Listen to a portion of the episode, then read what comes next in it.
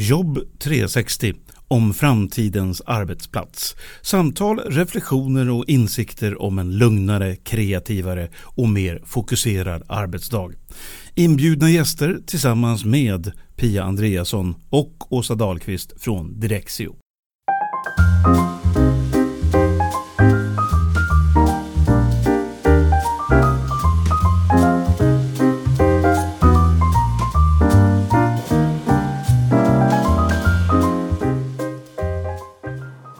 Nu ska jag iväg och träffa Gustav Molnar på Divo. Eh, och idag har jag lite otur. Åsa är ju sjuk så jag får träffa Gustav själv. Men det ska nog gå bra. Gustav kommer att berätta väldigt mycket intressanta saker för mig om den digitala arbetsplatsen. Det ska bli spännande.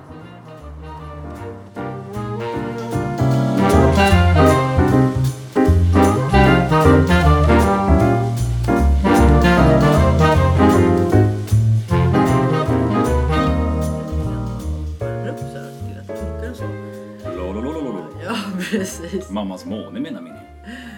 Gustav, Gustav. Eh, det här med digital arbetsplats. Det, det låter ju väldigt spektakulärt tycker jag. Det låter mm. som någonting i, i molnbaserat och, och, så. Men, men jag tror inte att det är så komplicerat egentligen. Berätta, vad är en digital arbetsplats? Ja, människor har en tendens att eh, komplicera begreppet och uttrycket. Eh, jag, jag, googlar man på det så får, då kommer det upp en mängd olika definitioner som gör människor ännu mer förvirrade. Eh, och jag, det här är så intressant att det är lite grann upp till varje organisation att faktiskt sätta det här nu, att förstå men hur ska vi betrakta den digitala arbetsplatsen? Jag brukar bara säga att vad det egentligen är, så är det den, det, är den virtuella motsvarigheten till den fysiska arbetsmiljön. Eh, det är inte svårare än så. Så att eh, det är lätt att trilla dit att det handlar om massa infrastruktur och verktyg och, och systemmiljöer och så vidare. Eller att det, jag har sett någon definition av att det skulle vara liksom det moderna intranätet. Men egentligen så, om man bara ska backa från, från tekniken lite grann när man pratar digital arbetsplats, så handlar det om arbetsmiljö. Okej, och, och intranät, eh, det är kanske många som fortfarande har det, men det var mer lite som en anslagstavla, va? att man la saker där som man tänkte att folk skulle läsa och ha tillgång till. Ja, alltså definitionen på intranät har börjat tänjas väldigt mycket. Eh, väldigt många organisationer, alltså även stora organisationer, de, de har slutat ens att använda begreppet intranät. För det är så, det är så negativt laddat eh, och det är så, så starkt förknippat med just det här som du var inne på, anslagstavlan. Eller uppifrån och ner perspektivet, att man, man, man liksom pushar ut och vad tänker man på då? Jo men då tänker man ju på den klassiska hierarkin med uppifrån och ner. Eh, så att det, är, det började med när man tände på det här eh, begreppet att, att någon utmanade, men vänta nu, ska ett intranät verkligen bara vara ett redaktörsperspektiv? Ehm, ska det inte vara ett medarbetarperspektiv? Och där började man prata lite mer om den digitala arbetsplatsen eh, och jag säger tyvärr ganska starkt förknippat med ett system. Ehm, men, men det, är, eh, det handlar så mycket, mycket mer om, om någonting mer än bara ett intranät skulle jag säga. Så du jämför alltså den digitala arbetsplatsen med så att säga, en vanlig arbetsplats där det finns mötesrum och där mm. man kan sitta och jobba och där man har sina filer och, och där man träffar kollegorna och löser problem och så? Det skulle absolut. Och jag, jag, det är faktiskt en uppmuntran att man börjar prata mer om det digitala kontoret. Alltså på samma sätt som man har olika rum som ska stimulera beteenden. Eh, och beteenden kommer bli nyckelordet för tittar man på den fysiska arbetsplatsen så finns det så otroligt mycket bra beteenden. Alltså det sitter ju djupt rotat. Vi har lärt oss att plocka undan våra koppar efter oss när vi lämnar ett mötesrum. Och det kommer in städare på helgen som gör det fint. Eh, I det digitala kontoret, där är det som, eh, det är som att vi har haft inbrott och ingen bryr sig. Alltså beteendena digitalt har inte följt med. Det är som att en hel generation håller på att gå förlorad. Eh, och där, så att säga, det som har hänt, om man tittar på bara för några år sedan och idag, om man sätter liksom den digitala arbetsplatsen eller det digitala kontoret på en pedestal och liksom granskar den. Så bara för några år sedan, då tyckte jag alltid att jag hörde det här uttrycket, tänk om jag kunde ha samma tekniska möjligheter på jobbet som jag har privat. Alltså det här med Facebook och, och liksom eh, machine learning och man går in på Netflix och man får serverat för sig och rekommendationer och Spotify-upplevelsen. Sanningen är att nu finns den tekniken på arbetsplatserna. De allra flesta bolag idag är ganska teknikintensiva och det har hänt ganska mycket bara de senaste två, tre åren.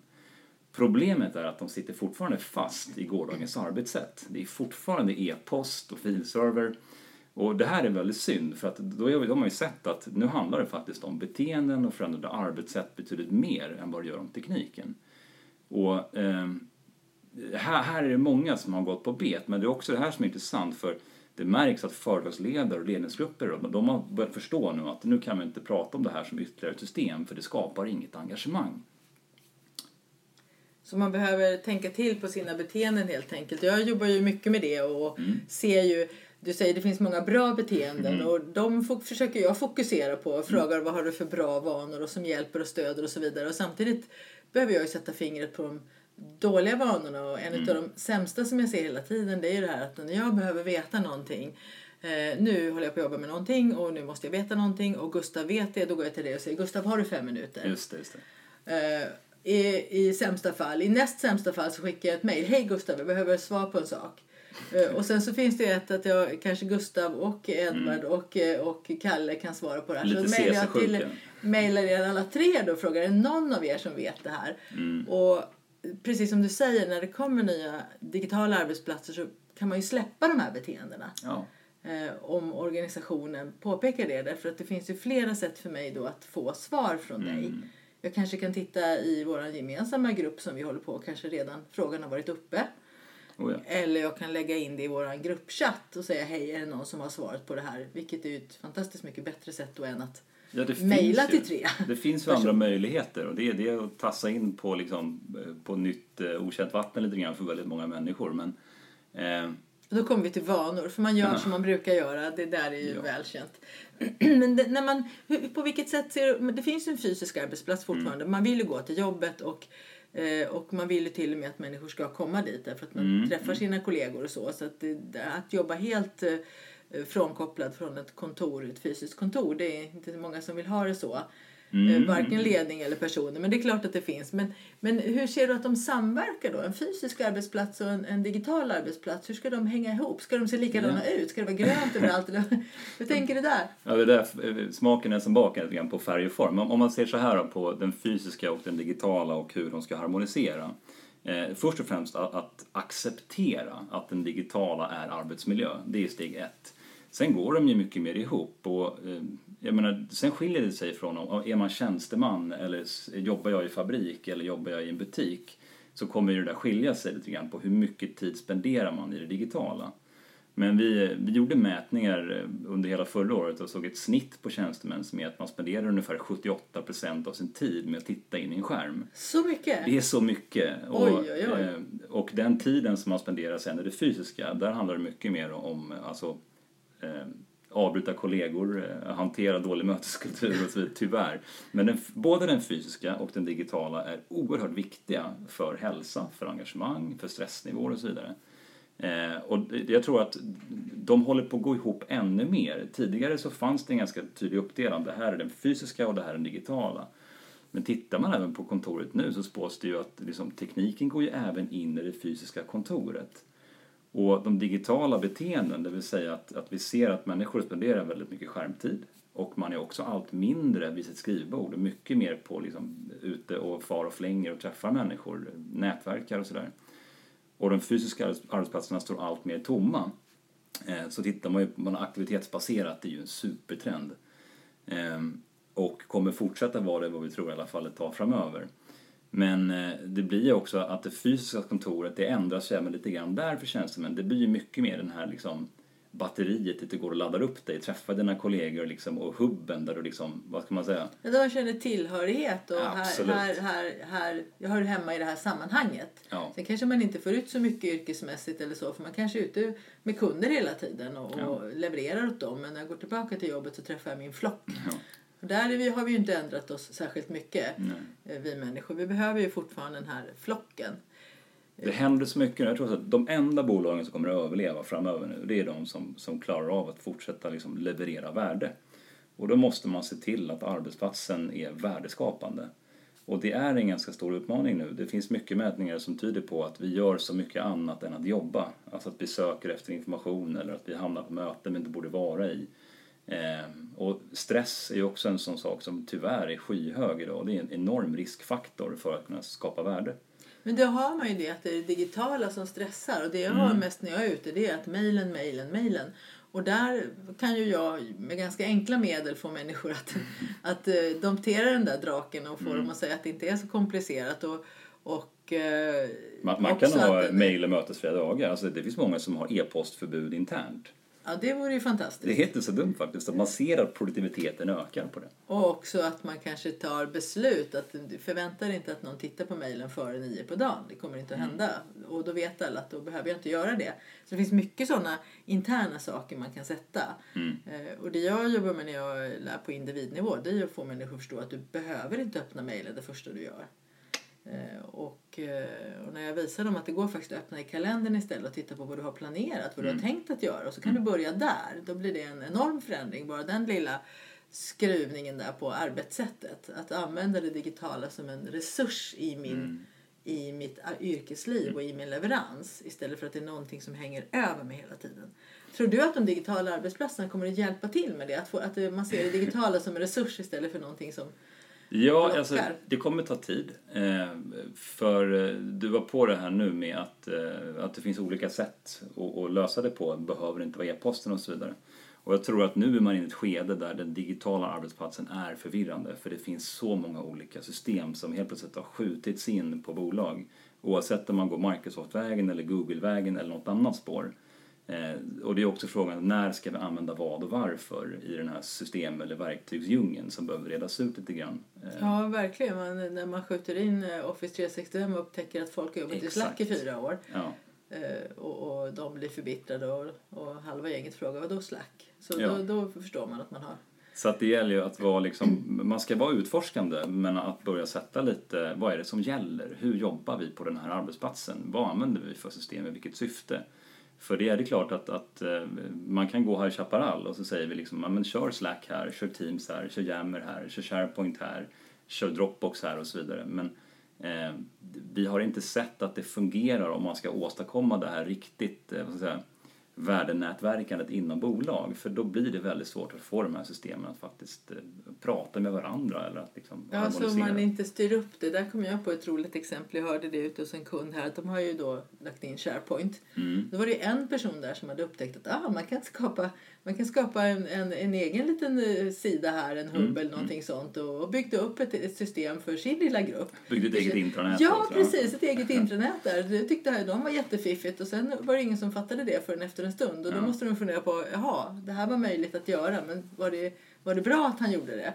Precis, det finns ju alltid en risk där. Alltså det är klart att man vill ju möjliggöra den digitala arbetsplatsen att man har så här självförsörjande, låta verksamheten skapa upp saker. Men det finns ju alltid en risk. Människor börjar, människor slutar allt oftare. Eh, och just det här med att skapa upp sajter och så vidare. Det finns en risk att det blir en väldans massa olika öar. Eh, hur hanterar man ägarskap, arkivering, sök och hittbarhet? Det finns en del nyckelfrågor som man behöver, man behöver lösa först innan man släpper lös draken. Ja, och då är vi inne på det. Jag, jag har en tanke, jag, jag funderar på vad frågar kunderna efter, men snarare vad, vad tycker du att de borde fråga efter när de ska börja det här? De frågorna som du var inne på nu, om du vill utveckla. Ja, eh, ja men det känns som att så- alltså, för fyra, fem år sedan när jag var ute och predikade runt den digitala arbetsplatsen och vikten utav den. Eh, då fick jag liksom pusha mig själv in. Det var nästan så att det var så luddigt hela begreppet. Idag känns det ändå som att det, är, det, det, det har vänt. Det är mycket mer hej kom och hjälp oss. Vi måste förstå hur vi ska ta oss an den här, den här draken som är den digitala arbetsplatsen. Och då menar man längre inte bara att fundera på system och sånt utan man pratar om upplevelsen för medarbetarna.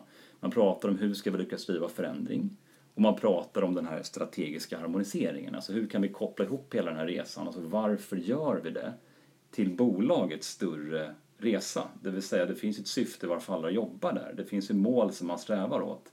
Och så, säga, vad det här handlar om det är att möjliggöra den resan. Och det är också den som de, de bolagen i framkant idag, de pratar mycket mer om vart bolaget är på väg. De går inte ut och säger så här, nu ska vi lansera ett nytt system eller nu kommer en ny digital arbetsplats.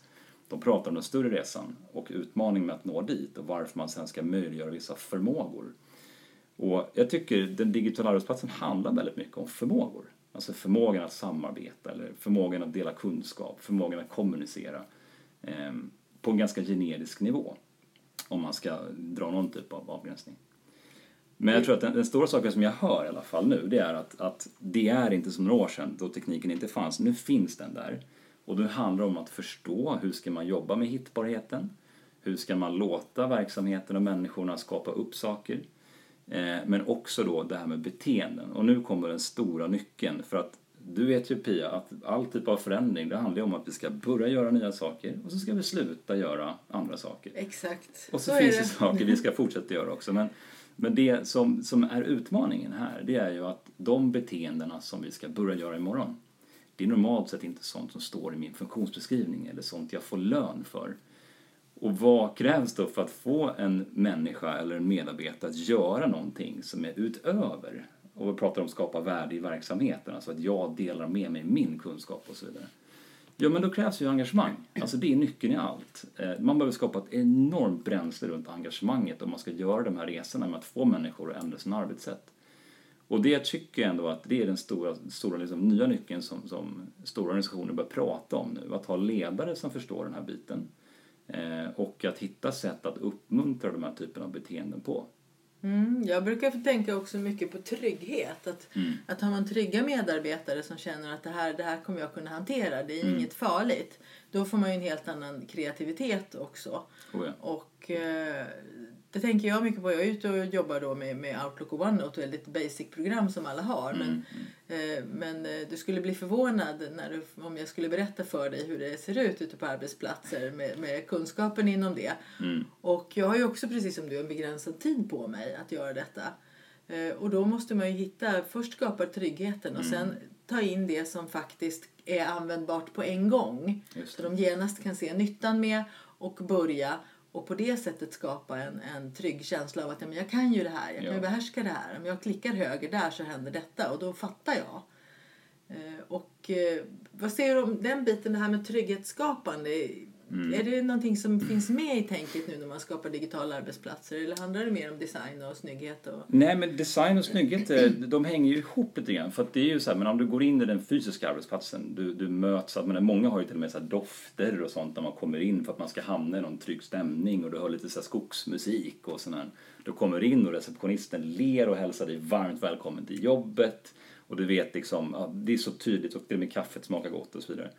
Eh, så man pratar om att hur möjliggör vi det här i det digitala? Alltså när du öppnar upp din skärm, hur kan vi ha samma trevliga bemötande? Du känner att här jobbar jag, även om jag inte kommer in till kontoret. Eh, och det är klart att, att det är en nyckel som man vill ändå gå in på, att försöka förstå hur kan vi skapa en sån upplevelse som känns naturlig, att man känner igen sig, att man, det blir naturligt att vart går jag för att samarbeta, vart går jag för att söka kunskap och eh, mycket, menar, buzzwordet här är ju personalisering, alltså vad, vad ska jag göra idag och vad är mitt innehåll? Eh, hjälp mig att göra mitt jobb. Det kommer vara en nyckelfråga. Mm, jag brukar, eh, vad ska man säga, människor som känner sig lite så här bekymrade fortfarande om de ska in i aktivitetsbaserat och så. Om de mm. nu har Office 365 så brukar jag säga men du har ju den här funktionen Delv mm. som gör att du kan lämna skrivbordet och sen ser den likadan ut när du kommer ja. nästa dag. Fast det är digitalt och inte fysiskt. Men det är precis samma röra som du hade för, på ditt skrivbord tidigare kan yeah. du ha nu fast digitalt ifall det känns bra för dig. Och då skrattar de ju och så ser de att ja, men i det digitala finns ju ändå en möjlighet att känna sig hemma. Mm, mm. mm. Jag tror att det här, det här är en, eh, alltså just det du beskriver att det finns Dell och så finns det massa andra verktyg och så vidare. Men den här förvirringen av att det är, det är så mycket verktyg att man inte riktigt vet när man ska använda vad som gör att man nästan, man orkar inte. Alltså, och det, det är inte så här, motståndet nummer ett för förändringen det är att människor inte förstår. Och tyvärr så är det så att bolag eller ledare är ganska dåliga på att förklara. Eh, och det innebär att man inte förändrar sig. Så att, men, men det är ett ganska tacksamt motstånd att man inte förstår för då kan man ju faktiskt förklara eh, hur man ska arbeta. Ja, och sen när de förstår så blir de ju glada. Och det, ja. att känna sig glad och nöjd är ju en grundförutsättning för att liksom ja, vilja komma för vidare. För det är inte att de inte vill. I de allra flesta fall i alla fall. Att de vill faktiskt de, vill, de har ganska hög sjukdomsinsikt idag om att det finns smartare sätt att jobba på och så vidare. Ja, och de går ju till jobbet ändå för att göra sitt bästa och leverera. Det gör ju mm. 99 procent skulle jag säga, gör ju det faktiskt. Jag tror inte riktigt på den där undersökningen som kom för några år sedan att engagemanget är väldigt lågt. Jag tror att det beror du på andra 16 saker. Procent, ja. ja. jag tror att det, det, det beror på andra saker än att människor inte vill. Som du säger, mm. människor vill. Men sen så känner man sig förhindrad på många sätt. Mm. Och ibland då den här digitala verkligheten som man möts mm. av med system som inte funkar. Och, och, och jag fick höra på ett ställe att ja, men vi har fått Eh, några av oss har fått nya datorer här nu nyligen och den batchen tydligen är inte så bra på att koppla upp sig när man rör sig i huset. Så att då, om man sitter i Skype och så går man från ett rum till ett annat så släcks det ner. Och det var någonting som de hade konstaterat att så är det bara med oss som har datorer som fick dem i mars. Något i den stilen. Eh, och det, det är klart, det blir ju en tröghet där. Ja. Men också tro, min, min förhoppning är, det, det är ju dels att man börjar förstå de här, hur att det här handlar jättemycket om förändringsledning och de bitarna, eller självledarskap, allt som kommer in. Men sen tror jag också att, eh, jag menar tar du Office 365 eller tar du, bara för att vara teknikoberoende i det, tar du Google Suite eller vad det nu är, så tror jag att vi är i en period också där de här eh, teknikleverantörerna också gör sitt yttersta, yttersta nu för att börja förenkla och använda menar, AI, machine learning och sånt saker för att göra de här sakerna ännu enklare. Ja, för som du säger, man är så van vid det för den, den kommersiella delen eh, när man handlar på nätet eller så. Ja. Man får de här förslagen eller ja, de vet vad jag gjorde sist. Det serverande Ja, upplevelsen. Och när man, när man nu beställer, till exempel man köper en SJ-biljett med sin telefon, då får, kan man ju swisha. Och då sitter jag förstås när jag beställer andra saker. Varför, kan jag inte, varför ska jag, vadå kontokort liksom? Varför det? Jag vill ju swisha över de här pengarna så det är klart sen. Ja. Inte sitta och knappa in en massa siffror. Så att, så att eh, Ja, de som ligger i fram... mycket. Ja, precis. De som ligger i framkant, de skapar ju förväntningar. Ja. Eh, Och jag kan tänka mig att på arbetsplatser så är förväntningarna ganska låga. Det måste vara tacksamt att jobba utifrån, utifrån de här låga förväntningarna som finns utifrån vad man sen kan leverera. Hur, Ja, men det är häftigt faktiskt att börja se, framförallt när man ser mätbar förändring. Inte bara se teknik som används och nyttjas utan ser att det har lett till, till beteendeförändringar och det har lett till, till någon typ av värde som är direkt förknippat med bolagets lönsamhet. Och det, är ju, det ger mig rysningar, det tycker jag är jättehäftigt. Ja, jag, jag kommer ihåg när jag var på Stadsmissionen för några år sedan. Eh, och då var de eh, ungefär, de, det var ett 20-tal personer om jag minns rätt. Eh, och de eh, sa ju så när de lärde sig det här eh, medvetna arbetssättet och effektiva arbetssättet att om det här innebär att vi kan eh, frigöra de här två timmarna i veckan som vi har pratat om. Eh, och det är ganska lågt räknat. Man kan inte säga fyra, fem timmar för då tror de inte på en. Utan man säger en till två timmar i veckan kan du frigöra. Men om vi kan göra det, sa de, då betyder det att vi kan ju träffa två personer var mer i veckan. Det betyder att vi kan hjälpa 30 personer fler varje vecka. Och det var till deras drivkraft såklart att verkligen göra den här beteendeförändringen. För de såg att då kan mål faktiskt, leverera ja. mer utav det vi vill leverera. Eh, Och då får jag rysningar när jag hjälper den typen av organisationer som verkligen, verkligen Även där har de ju förstått och där, där har du gjort en koppling till tidsbesparingen till Ja. någonting som är produktivt och värdeskapande så att man Precis. binder ihop det. Så, så eh, det här med att få att hjälpa människor att hjälpa människor i sin tur, då, då blir jag lycklig. Eh, när du tar fram de här, eller ni tar fram de här digitala arbetsplatserna, du, vi pratade ju här nyss om, att eh, aktivitetsbaserade kontor tror vi är en trend som kommer att hålla i sig.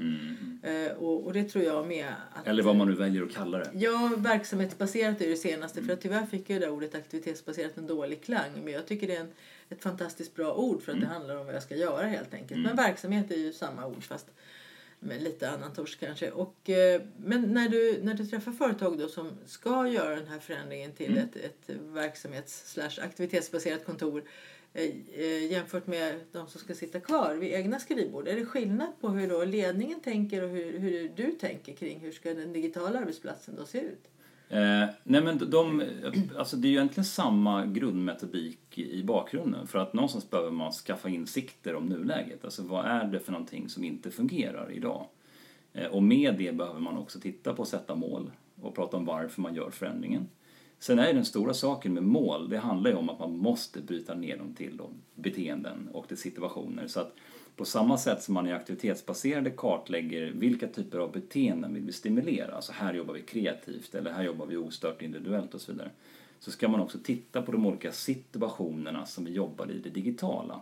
När vi samarbetar, när vi jobbar hemifrån eller ta den här, när vi är nyanställda. Då står man inför ganska mycket unika behov och så. så att det handlar om att kartlägga de olika typerna av eh, situationer och så kan man kalla det för personas om man vill. Men, eh, men det här kan också vara liksom, eh, vad ska man säga, det, det är superviktigt att göra den här resan, att titta på situationer och personas. För de flesta sätter mål och så går man rakt ner på, okej, så vad behöver vi och hur? Mm, tekniken och Ja. implementeringen och så. Och där tappar man målen lite grann och så tappar man människorna. Så att, att, att kartlägga situationerna, det handlar mycket om hur ska vi möjliggöra de här målen att ens gå igenom. Eh, så att vad det handlar om i den digitala arbetsplatsen är mycket om att backa från lösningen för att förstå varför ska vi göra det, för vem ska vi göra det och eh, vad är det faktiskt vi behöver för att lyckas med det här.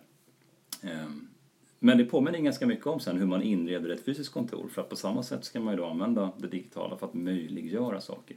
Mm, den här receptionen som du pratar om där mm. alla är välkomna. Eh, och det kanske ska vara samma för alla men sen finns det olika ytor att gå in på beroende på ja. vilken om du är inne en dag i veckan och ute hos kund resten av ja. tiden som men sen, sen, behöver man ju, för att det är så här, när du flyttar till ett nytt fysiskt kontor Fördelen där är att du, du kan inte flytta tillbaka till ditt gamla kontor. Inte så att du åker tillbaka till din gamla adress eller sådär utan du, du, du tvingas liksom att jobba in dig i det nya. Oavsett om det är lite gnäll i början och sådär. Men problemet med den digitala arbetsplatsen är att du kan åka tillbaka till ditt gamla kontor. Och gå tillbaka till det gamla beteendet och göra som du gjorde förut. Eh, och det där är farligt. Eh, men det är som sagt, och där bör man också skapa medvetenhet om att, att vad är okej och inte. Och det behövs när man pratar om digitala arbetsplatsen. Man behöver göra en inventering om vilka system finns där idag. Inte bara de som man själv har som strategi, men även det här skugg-IT och förstå. Är det Slack, Dropbox, är det WeTransfer, är det andra saker? Man behöver kartlägga och förstå de här bitarna. Eh, för det finns ju regelverksmässiga saker som GDPR och sånt också som man måste ha i bakhuvudet. Att, att det är inte är okej längre att spara information i vilka system som helst. Då behöver man också förstå varför har människor gjort så här då bakåt i tiden? Ja. Vilka behov har det fyllt hos de personerna? Ja. Att, att uh, använda Slack eller Dropbox eller så. Ja. Uh, och, och, att det, det är ett behov som finns. Absolut, och det är, så här, det är ju jättebra för att men, vattnet hittar ju fram det är så här, om du tar bolag som stänger ner alla möjligheter till effektiva och moderna verktyg, ja, men då, går ju, då går ju medarbetarna ut och så hittar man dem. Eh, men eller så tar man med sig, men man jobbade med något på något annat bolag och så kommer man in och så det här körde vi, det funkar jättebra. Men jag tror också man behöver ju erbjuda medarbetarna en tydlighet i, jag menar, om jag vill dela idéer, var gör jag det någonstans? Eh, om jag vill samarbeta, om det är runt projekt, vad, hur, hur gör vi det och var gör vi det?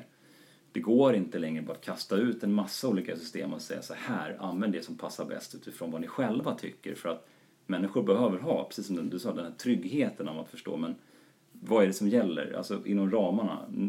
Vilket, vilket verktyg ska jag använda i vilket typ av syfte? Sen ska man ju ha möjligheten att jobba självförsörjande i systemen. Att man, man liksom kan, vad ska man säga, eh, möjliggöra det som passar individen bäst. För att det är inte så att man alltid vet eh, hur du ska göra ditt jobb bäst. Vi behöver bara se till att du har möjligheten att göra det. Och sen också att man får, om jag gör det på mitt sätt och, och tänker så här och så här har jag lagt upp det. Att, att jag också har rätt att göra det. Ja. Så att inte någon är inne och petar i det hela tiden och säger nu, nu tänkte du fel och så yeah. vidare. Då, då tappar man ju rätt snart. Det gör man. Jag tänkte på en annan sak också som är superintressant. Eh, många som gör de här resorna går ut och börjar fråga medarbetarna men vad är det du behöver.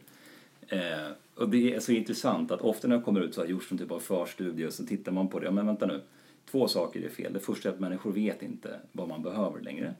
Ehm, och det andra är att man, man har en tendens att svara väldigt egoistiskt och i linje med de här stuprörsbeteendena när man behöver börja fundera på men vad är det andra människor vill att du ska göra? Det är den nyckelfrågan i det här. Ja, och det är det här jag sa, när jag har ett behov, jag behöver svar på en fråga. Gustav har svaret, då går jag till dig och säger Gustav har du fem minuter? Och då är man väldigt egoistisk. Ja. Det jag försöker få människor att tänka efter är ju, okej okay, jag har ett behov, hur kan jag lösa det? Jo, jag har ju fem olika sätt att lösa det. Mm. Och sen fundera på vilket är det smartaste sättet. Eh, och där, när du funderar på vilket är det smartaste sättet att lösa det här, mm. då, är du, då kan du vara egoistisk. Därför att då kanske det inte alls är att gå och knacka Gustav på axeln mm. nu. Utan mm. jag tittar i kalendern och Gustav eh, sitter och jobbar med något väldigt eh, koncentrerat här. Mm. Men 11.30 tänkte han tydligen gå på lunch. Och jag ser ju var han sitter. Så 11.31 så är jag där utanför och lägger mm. krokben för det och säger hej kan vi ta ett möte? Helst före fredag för jag behöver resonera med dig. Ja. Och då är det ju mycket större chans att jag får ett otroligt bra svar på min fråga mm. som verkligen hjälper mig istället för att jag får ditt snabba svar som jag kanske måste återkomma tre gånger till mm. för att få förtydliganden. Så just det här beteendet, det får gärna vara egoistiskt för man ska ju lösa sin egen uppgift ja. men man måste ju fundera på det smartaste sättet då i relation till de möjligheter man har. Oh ja. Och det behövs, det här är en sån superviktig fråga. Jag såg eh, för några veckor sedan så var det någon som la ut siffrorna från Försäkringskassan om att, eh, alltså stress, eh, antalet sjukskrivningar relaterade till stress har sexdubblats sedan 2010. Ja, det är ju helt galet. Alltså jag trillade av stolen och så bara, hur, hur, det är så icke hållbart. Alltså, någon, varför gör vi ingenting? Det, det, jag menar, tittar man på vad det här beror på, menar, stressen kommer ju, mycket av det här som man pratar om, digital stress och förvirringar och alltihopa och ökade krav. Eh, men samtidigt, det finns liknande siffror som, med samma kurvor som har sexdubblats. Men kollar man på mobilitet, man säger att mobilrevolutionen kom 2007 men mm. 2010 då stod mobilen för 3% av webbtrafik. 2017 passerade man 50 Den har gått, man, man, kan se kurvan av stress och så kan man se kurvan, av, kurvan av mobil, mobil användning. Ja visst, visst. Och jag, det, det här med att stänga av alla aviseringar och allting ja. som man pratar om jag vill ju ogärna prata med mina kursdeltagare om det, att de själva håller på mm, väldigt mycket mm. också för att driva upp det här. Men man kan titta på deras jobbmailkorgar. Eh, där ligger det mycket saker som de inte skulle behöva titta på överhuvudtaget. Och ibland har ju vissa sin jobbmail till och med som sin privata mail. Ja. Och det kan finnas någon tråd om innebandyskjutsningen nästa helg och så som man tänker, det där var väl onödigt. Eh, men också att man stöter på att man inte vet hur man stänger av de här hur man eh, avbokar sig eller hur man kan eh, skapa regler mm. som gör att det hamnar i sopkorgen direkt utan att man behöver se det. Och så. Alltså kunskapsbristen där, det är som du säger när man går ut och frågar vad har ni för behov. Mm. Man kan inte veta det man inte vet och säga att jag vet inte hur man gör det här. Det Nej. behöver jag lära mig. Utan det, måste ligga på en mycket högre nivå. Precis som det är en strategisk nivå. Strategisk vad ska alla nivå. kunna ja, för att vi ska kunna uppnå våra mål? Ja. Eh, jo, då måste alla kunna hantera sin mail på ett vettigt sätt så att man inte ägnar halva dagen åt det och känner sig stressad. Såklart. Och, och då, då, vad finns det för möjligheter där? Och det gäller ju också den, antar jag, den digitala arbetsplatsen. Mm. Den vill man ju inte att den ska bli ytterligare ett stressmoment. Nej, nej, nej. Utan en hjälp. Ja, och det här, det finns ju olika, men det är klart att du är på det. Det handlar om att jobba smartare. Eh, och därför som jag pratade om digital arbetsplats, det är ju väldigt många som känner att okej, okay, med tanke på alla de systemen som finns inom verksamheten idag så behöver vi ha någon naturlig liksom, dörr till arbetsplatsen. Och därför så går många på den här typen av hubbtänket. Man vill inte ens säga portal längre för att det var, då tänker man på 90-talet när portalerna skulle liksom förändra världen. Men att ha någon sen, när jag slår upp min skärm, att man möts direkt av vad händer i mina team, Eh, vad behöver jag känna till som är intressant för de grupperna, både informella och formella? Och framförallt vad är det som är för mig som individ? Alltså vad är mina senaste dokument? Vad är mina uppgifter? Hur ser min dag ut? Det här vill man mötas av ganska fort för att skapa drivkraft. Eh, det traditionella är att du slår upp skärmen och så ser du liksom icke-relevanta saker. Du ser sånt som alla ska se, företagsnyheter som inte är speciellt eh, målgruppsstyrda och så vidare. Och då skapar man ingen drivkraft till att gå in där överhuvudtaget. Men att att hitta någon typ av naturlig start som utgår från individen och som utgår från samarbete. Mm. Det är någonting som de allra flesta liksom tittar på och det är det här som också gör att, men vänta nu, vilken roll har då ett traditionellt intranät? Ingen roll alls skulle jag säga. Den är, eh, det traditionella intranätet, om man är en tjänstemannaorienterad organisation, det måste dö. För det är, då får du den här, vi hinner inte besöka intranätet, vi måste ju jobba. Så vi måste ju hjälpa människor att göra sitt jobb. Exakt det som var ursprunget till det som jag gör för snart 40 mm. år sedan på Handelsbanken. De skickade ut saker och, skulle, precis mm. som på intranätet och berättade hur det skulle gå till och ingen gjorde det. Mm. Och precis med det argumentet som du sa, vi hinner inte läsa allt det där, vi ska ju jobba. Exakt. Eh, men om man möts då av när man slår upp sin, sin uh, hubb Mm. sin digitala arbetsplats så möts man av det som är aktuellt just idag. Vad ens kollegor gör, vad som har hänt sen sist, vad jag Trendande gjorde igår. innehåll och allting sådär som... Mm. Jag tycker det är ganska otroligt att, att man börjar se att, men att den här tekniken finns mer. Och jag gillar den upplevelsen. Jag, menar, jag, jag gillar ju att eh, titta på Netflix eller Spotify privat men jag, det slog mig häromdagen. Jag tror jag aldrig har sökt efter en film på Netflix. Har du gjort det? Ja, om jag har vetat exakt, om jag vill veta om den finns på Netflix så har jag sökt på titeln. För det finns ju tusentals filmer där. Precis. Men det är så jag har aldrig behövt söka för de serverar alltid det jag tycker ja. det är. Liksom, de har nog, det känns som att någon tänker till där. Ja, precis. Mitt problem är att vi är två som använder det så kommer en massa såna här eh, Star Wars-relaterat då, rymdfilmer och sånt kommer väldigt mycket då. Ja. Som jag inte, har du men, inget PIA-konto som du jo, liksom använder? Jo, vi är två där. Ja. men som sagt, jag förstår principen att är man inne mm. på, sitt, på sin digitala arbetsplats så kommer det som som borde vara intressant för mig. Ja. Om jag är ute och reser mycket och nu har man gjort en förändring i hur man fyller i sin reseräkning. Då kommer det bara till mig och kanske inte Mm, till dig som inte reser. Det är väl så det är tänkt. Ja. Eh, istället för att jag ska själv titta efter om den förändras. Och då måste jag gå in en gång i månaden för att se är det någon som har gjort något. Och så måste jag veta hur det såg ut innan. Nej, nu får jag veta att Ja. nu är den ändrad. Det här är förändringen. Eh, men det är bara vi som, som reser som behöver veta det egentligen. Alla andra letar ju när de behöver och då Oh ja. får de den färskaste. Nej, men det, det känns som att alltså, väldigt många bolag pratar om det här utopin av sök. Jag vill ha en sökruta som söker genom alla system och liksom hitta exakt direkt det jag behöver och så vidare. Var är mitt interna Google? Men det här är väldigt mycket av en utopi idag. Den typen av sök finns inte. Det finns otroligt mycket bra sökstrategier och så vidare. Eh, och sök handlar ju väldigt mycket om att göra innehåll hittbart. Men ja, det känns ändå som att vi behöver ta oss över den här tröskeln runt sök när vi börjar prata mer om hittbarhet. Att just att det är faktiskt vad det handlar om. Att börja hitta saker. Och ta bort alltså den här bördan av att sitta och tagga upp. Alla vet att taggning är väldigt viktigt. Men man behöver hitta smartare sätt att tagga innehåll på. Kanske automatisera det, vilket många gör idag. För som medarbetare så hinner du inte, du orkar inte, du, du, liksom, du vill inte, du vill bara sitta och jobba med innehållet. Och vi vet ju väldigt mycket. Om du sitter och jobbar med, ta ett dokument exempelvis, då kan vi ju, alltså tekniken idag vet ju vilken kund det tillhör, vilken dokumenttyp det är, den vet eh, liksom, vilken produkt det rör eller vad så man kan ju faktiskt addera en massa taggar utan att medarbetarna själva behöver göra det. Och det tycker jag är ganska, det är ett bra exempel när man pratar om hittbarhet.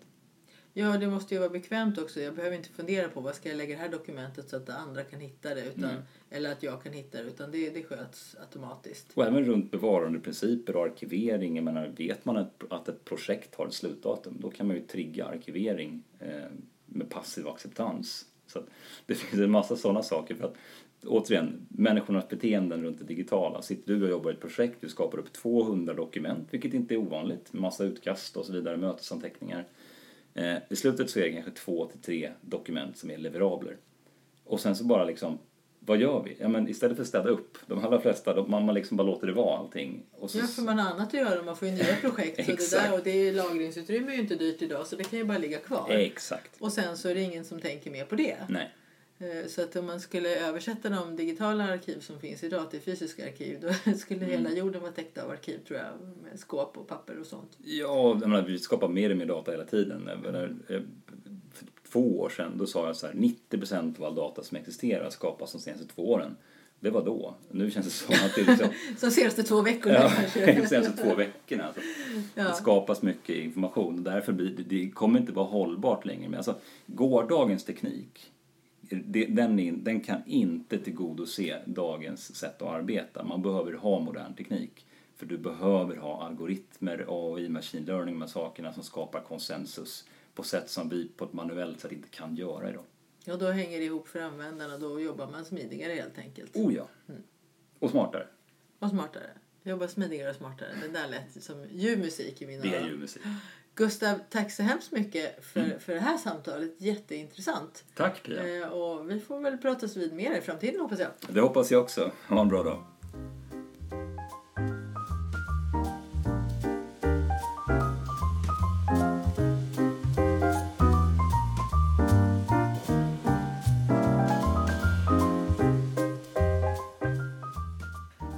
Åsa, nu har du också fått lyssna igenom samtalet med Gustav. Vad Ja. tyckte du var mest intressant den här gången? Ja, det var synd att jag var sjuk för det lät som ett väldigt trevligt samtal ni hade. Och eh, det som jag tyckte var mest intressant också det var just det här med att han sa att den digitala arbetsplatsen är den virtuella motsvarigheten till den fysiska arbetsplatsen.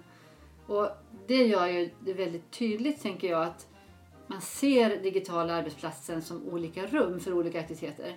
Att det finns en rum för samverkan, rum för informationsutbyte och enskilt arbete även i den digitala arbetsplatsen. Ja, jag håller helt med om det. Det jag gillade nästan mest var ju det här att när han beskriver aktivitetsbaserat arbetssätt som en supertrend. För jag tror ju väldigt mycket på det arbetssättet och att det är framtiden.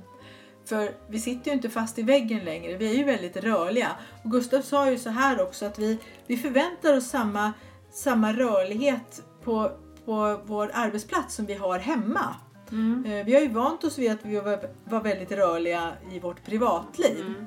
Eh, och sen också det här eh, som han jämförde med Netflix. Vi förväntar oss att den digitala arbetsplatsen på jobbet också ska servera oss det viktigaste, det mest intressanta som rör sig i vårt liv just nu. Mm. Ja, lite grann som du och jag gör nu efter varje podd, att vi sammanfattar det viktigaste. Precis, precis så.